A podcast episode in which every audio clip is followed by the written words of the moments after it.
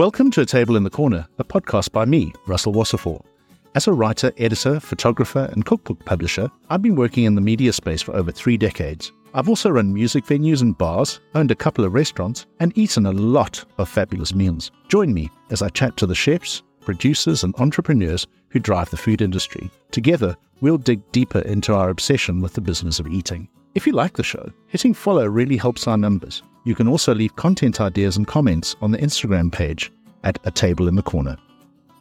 Today I'm speaking to Franck Dangereux, chef and owner of the Foodbarn. He looms large in the in the Cape Town culinary scene, in my view. Um, and I've been wanting to get this interview together for quite a while. And I'm very, very grateful that in the middle of season in early January 2024, Franck Dangereux has agreed to sit down and chat with me. Welcome, Franck. Thank you, Russel. How are you? Yeah, absolutely good. Thank you. A little bit warm today. Um, the question should be, how are you? It's the middle of season. How's it been for you? I, I love season. Apart from the, those two absolutely intense weeks, uh, the week that leads to Christmas and the one after. Okay. Uh, because it's just absolute mayhem and everybody is like, but otherwise, apart from that, I absolutely love season because all hands are on deck. Yes. Everybody is here. Everybody is ready. And Yeah. and then as a result, I can, I can take a step back almost. Really? Yeah, a little bit. I mean, you- you've you've got this, you've got a long pedigree in this industry, so so so perhaps the the kind of legacy or the or, or the training that you're giving people allows you to do that to step back.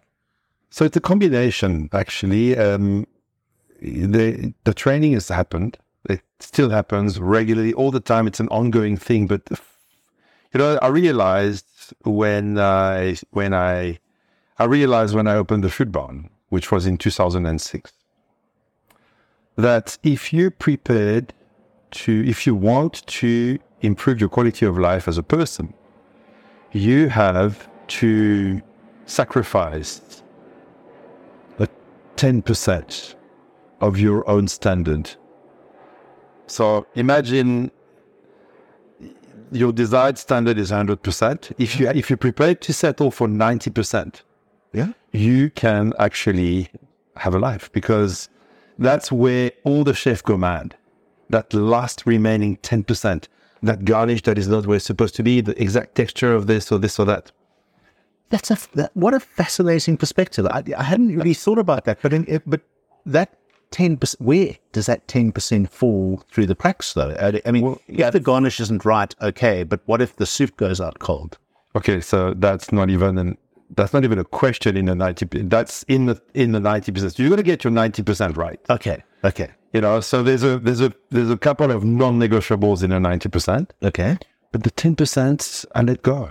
And often it's last minute things on the pass or something that's not exactly in the middle, or it's, it's things that you can, I learned that I could let go.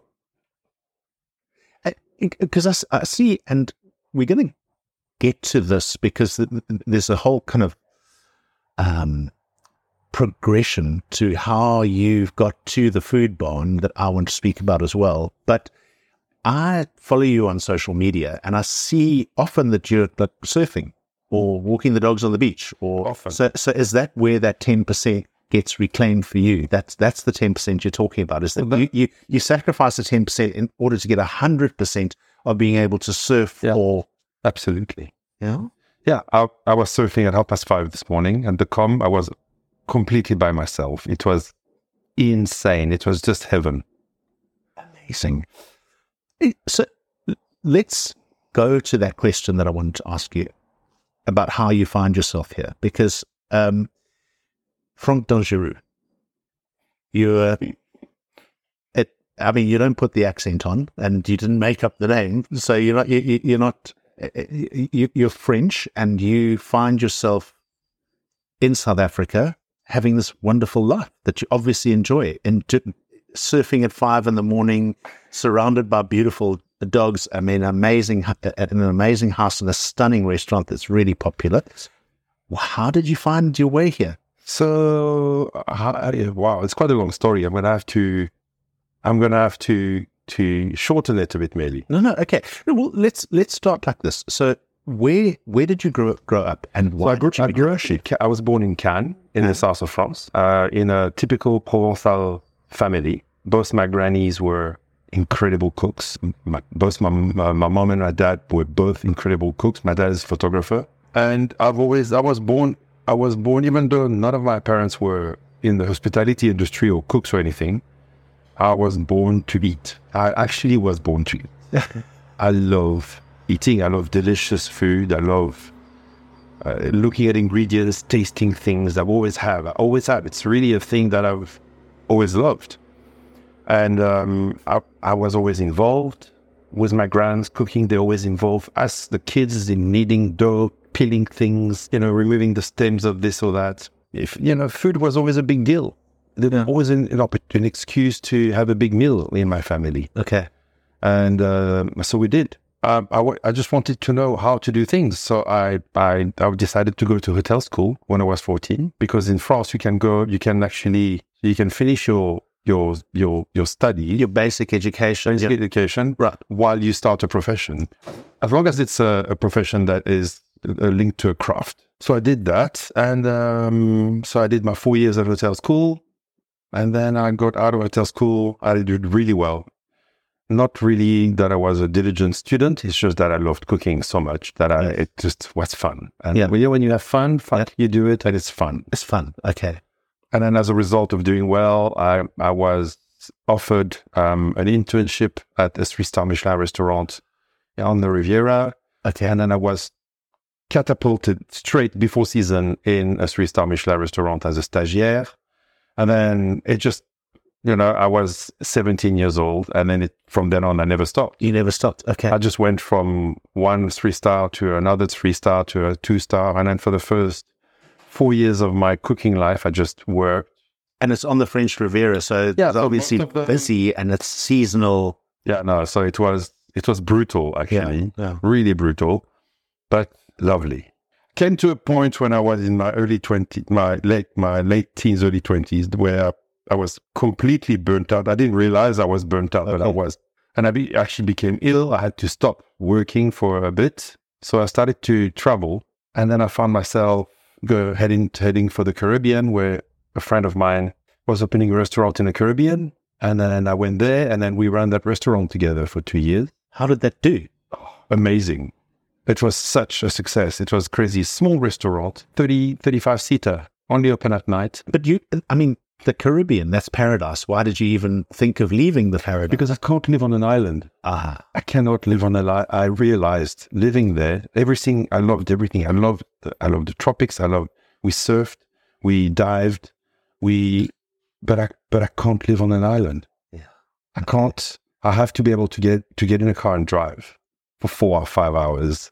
okay. Otherwise, my mind is just not, I can't. So what did you do? Get out a map and look for somewhere you could drive four or five hours. and you could live How did you come to Africa? Actually, so I, so actually, I actually started to fly when I was there, so I could get away.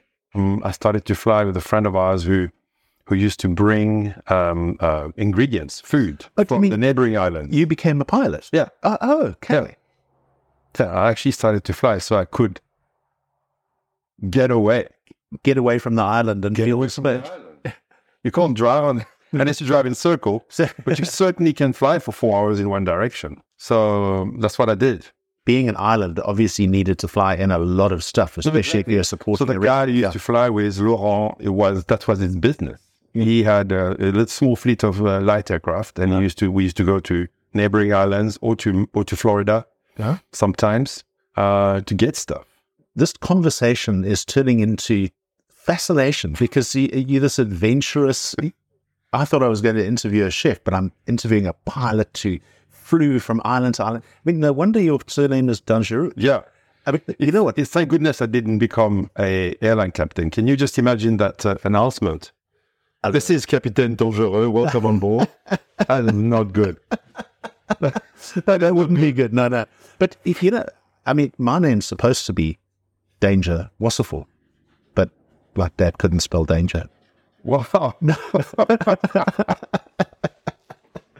So how come you didn't peel off of the chefing and become a pilot permanently? What, what drew you back into the kitchen? While I was doing the flying, so because while running this little restaurant, my my friend, my Vincent, he had to go back to France. So uh, the restaurant closed, and I carried on flying with Laurent, and that was I was I basically was doing just that. And I actually thought, like, shall I? What what do I do? Do I carry on or? And then and then an American couple hired me to cook for the summer for them. Okay. And I got in the, in the kitchen. You should have seen that place, that house in Saint Barthélemy. I got into the kitchen. It was literally a professional kitchen in someone's house. And I started cooking for those people, and I loved it. Cooked and I cooked. So you got hooked again, yeah. and I really loved my my cooking time. And then and then one thing led to so actually almost immediately um, I I came to South Africa to meet my cousin uh, for Christmas. It was just a holiday, and uh, I arrived here and I discovered this country, and my eyes were like completely wide open. I was just floored by the beauty of Cape Town. I was hooked. When was that, Chef? So there'd been so the first trip was in '87, and then there was another trip in '90, and quick one, and then in '92 Mm. I came. Permanently. Well, I actually came not permanently. I came on holiday again, but one thing led to another, and that's when I met uh, Frank Swainston, From Uitsig. and then and then Frank basically said, "You please stay, uh, stay with me." I'm like, um, he was he had just started the Uitsig restaurant. So Constantia Uitsig restaurant was the the restaurant, the main restaurant on the farm on Eitzach farm, Yes. and then there was I don't know. Do you remember that property at all? I, I It was don't- beautiful. There was the big main house. There was a few cottages uh, that were rooms rented. A big swimming pool with a the pool room, what they used to call it, which was also the breakfast, the peop the area where people had breakfast. And then that was literally on the edge of the cricket pitch. And owner asked me if I would please consider staying and, and working out of the pool room, the breakfast room, to to offer a meal every day and every night to the hotel guest. So because the obviously the restaurant's closed, so there's no way for the guests to go. So I said, okay, cool, I'll do that with pleasure. And I started cooking for the hotel guest in the pool room and the breakfast room for a month and a half. And that's that's that is the venue where La Colombe was born. So I started to cook in there and I love that little kitchen. Yes. And I love that poolside. And actually I felt like I was back in Provence when I was there. The whole vibe made me feel like it, I was at home. Cape Town, I think, does that because it has a very almost European Provençal vibe. No, absolutely. Yeah. So, and Marlene came for, for a meal, and I was cooking. I was actually cooking. Uh, funny enough, I had gone to all, I worked in all those three star Michelin restaurant and I was cooking, you know, very, very fine dining food. But back then, uh, back in the pool room for the guests, I was making very simple stuff like roast lamb, ratatouille, pissaladière, like really simple Provençal food. And people were like, oh my God, what is that? Yeah. Yeah. And then I remember Marlene came and she, she also had a meal. She said, Oh, we got to do something. This is amazing. And so it, uh, La Colombe was born, actually. Our, it, this is how it began. It, it began as the pool room, the breakfast room. So we they found another venue for the breakfast. And I, when we started to cook out of the pool room for lunch and dinner, I called it La Colombe because when you drive onto Uitsig Farm, there is an old emblem that was the the the, the emblem of the very original farm that was Yes. there, and it's actually uh, um it's an engraving of a of a dove, and La Colombe is the dog. Yeah. So just calling La Colombe because it was there all along. Mm. And initially, it was exactly that. It was tables, bring the bread at the table, pour your own wine, and then just like Provençal food. And it was like that for the first year and a half. It sounds like your Michelin star experience with working in those restaurants wasn't it wasn't really what influenced opening La Colombe. Like, You weren't looking for that level of rest. You, you were cooking simple Provençal stuff that you grew up with. Yeah, I was, but but I wanted more. And but so what what happened is I didn't know I want more. Okay. And I mean, I was 23, 24. You were 23 when you opened La yeah. Really? So I, I did. I wasn't sure what I wanted. You, you, you don't know what you want when you're 24. So I was just in a situation, and I was full of energy and full of dreams and full of nonsense as well. And but And then I started to cook because it felt comfortable. It's a, it's a good place to start to cook what you're comfortable with and Yes. what you know is good. So I started cooking that and it, it, it went good and it was easy and people loved it. And I enjoyed talking to people over the past because it was all open. And then very quickly, I started to complicate things, unfortunately. I started to buy better plates, better looking plates, get people to make me plates special way because I wanted. I built a wood oven that I wanted to do the bread in, and I built this and that, and we started to buy equipment. Uh, and but it was great. I loved Yeah. it, and you know they had so much money, so I had carte blanche. I Okay. could, we could build, we could expand, we could grow. Um, and then we kind of were pioneers a little bit. I mean, there was La Colombe, there was Grande Roche, there was Bayton, but I mean, that was it. That was it. That's where I'd like to get to is how did the international market find you? Was it because of the guests that were there were internationals and they were going back and talking about this guy, Franck Dangereux? Do you know what it is? It's actually, do you, the, there's a, there was a novel called The Year in Provence.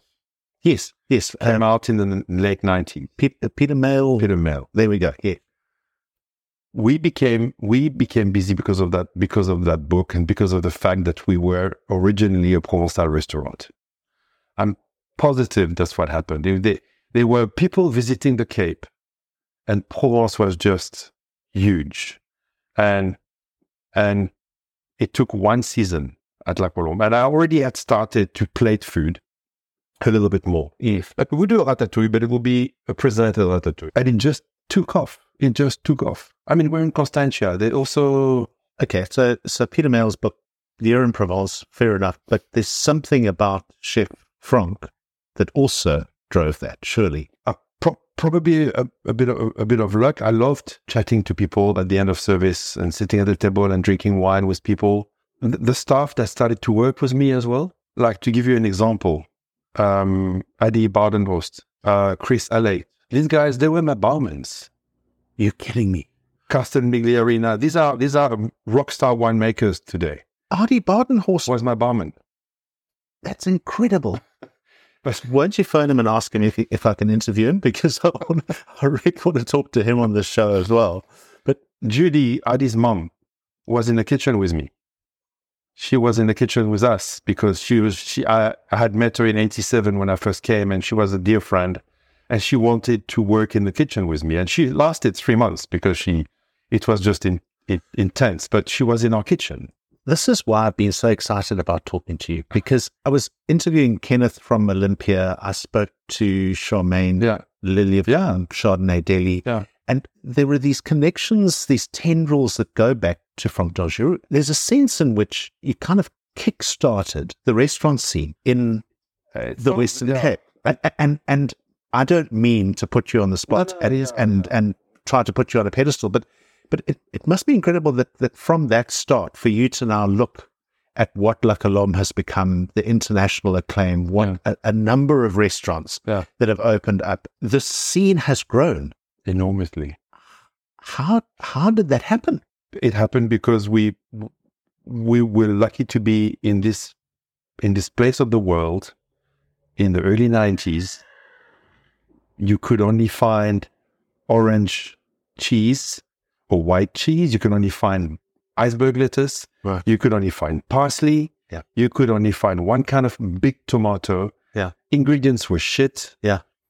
and suddenly a bunch of us started to say hey look at look at this. This terroir is incredible. Please, can we grow this? Please, can we grow that? Can we have shallots? Can we have rocket?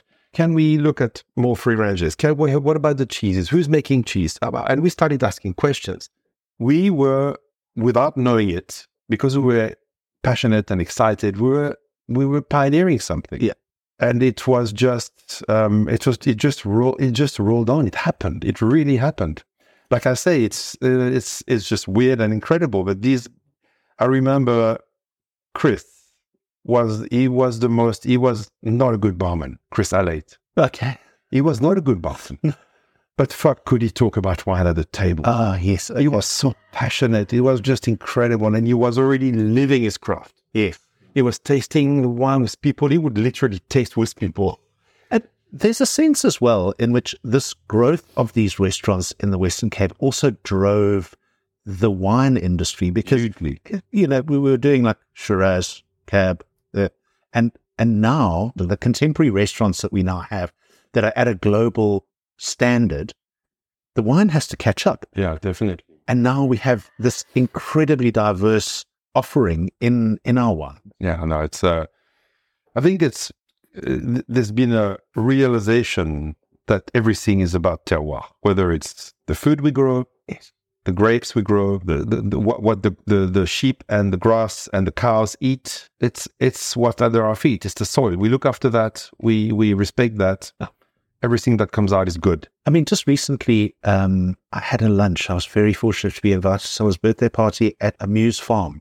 Oh, Muse, yes, Who would even have dreamed that such a in the farm middle of Hout Bay. yeah, in the middle of Hout Bay, but who would even have dreamed even 10 years ago that such a farm could actually be set up and thrive yeah, and be s- supplying all the restaurants? yeah, It's amazing. yeah. It's amazing. This, this line of conversation actually makes me think that you're absolutely right. When I was growing up, all you could get was the yellow cheese and the one size tomato, and you could get a, an iceberg lettuce. But by the time we opened your table. the, the table at De Meye, I could feature little producers of, of heirloom tomatoes or someone who was growing quail or whatever the case may be, because there was Nice- such, I smuggled seeds in 1997 yeah, from France, and I brought them to Dita Newman, who used to have salad and herbs in Berkeley, and she Yeah. used, she started to grow all all my all my herbs, all my salads, all my tomatoes. She did shallots and artichokes for us.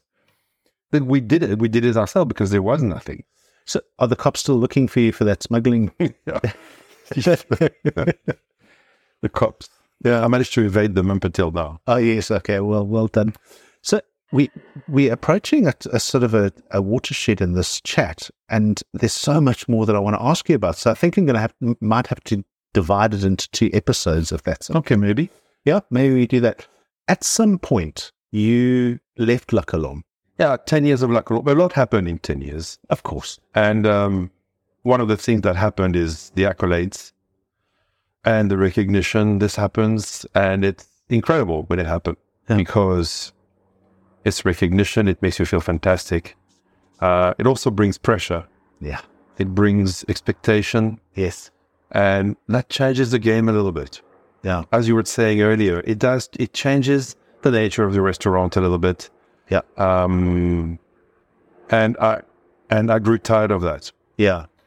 Um, When, when, when you say that earlier, oh, with, with the awards, like when you, you Yeah, because I mean, people's expectations change with awards, and it's they, it's wonderful. It's wonderful to get awards. Yeah. It's really wonderful. But there is there is a there is an underside to that reality. Yeah. There really is. yeah, And um, first of all, when you get awarded best restaurant in South Africa for six years, it feels fucking amazing. yeah, And then when you don't, you are devastated. of course, And it's ridiculous. It shouldn't be like that. no, but it is because that's what it is. It's just what it is. Yeah. And then and then the, the, the, the top 50 in the world came on the scene as well.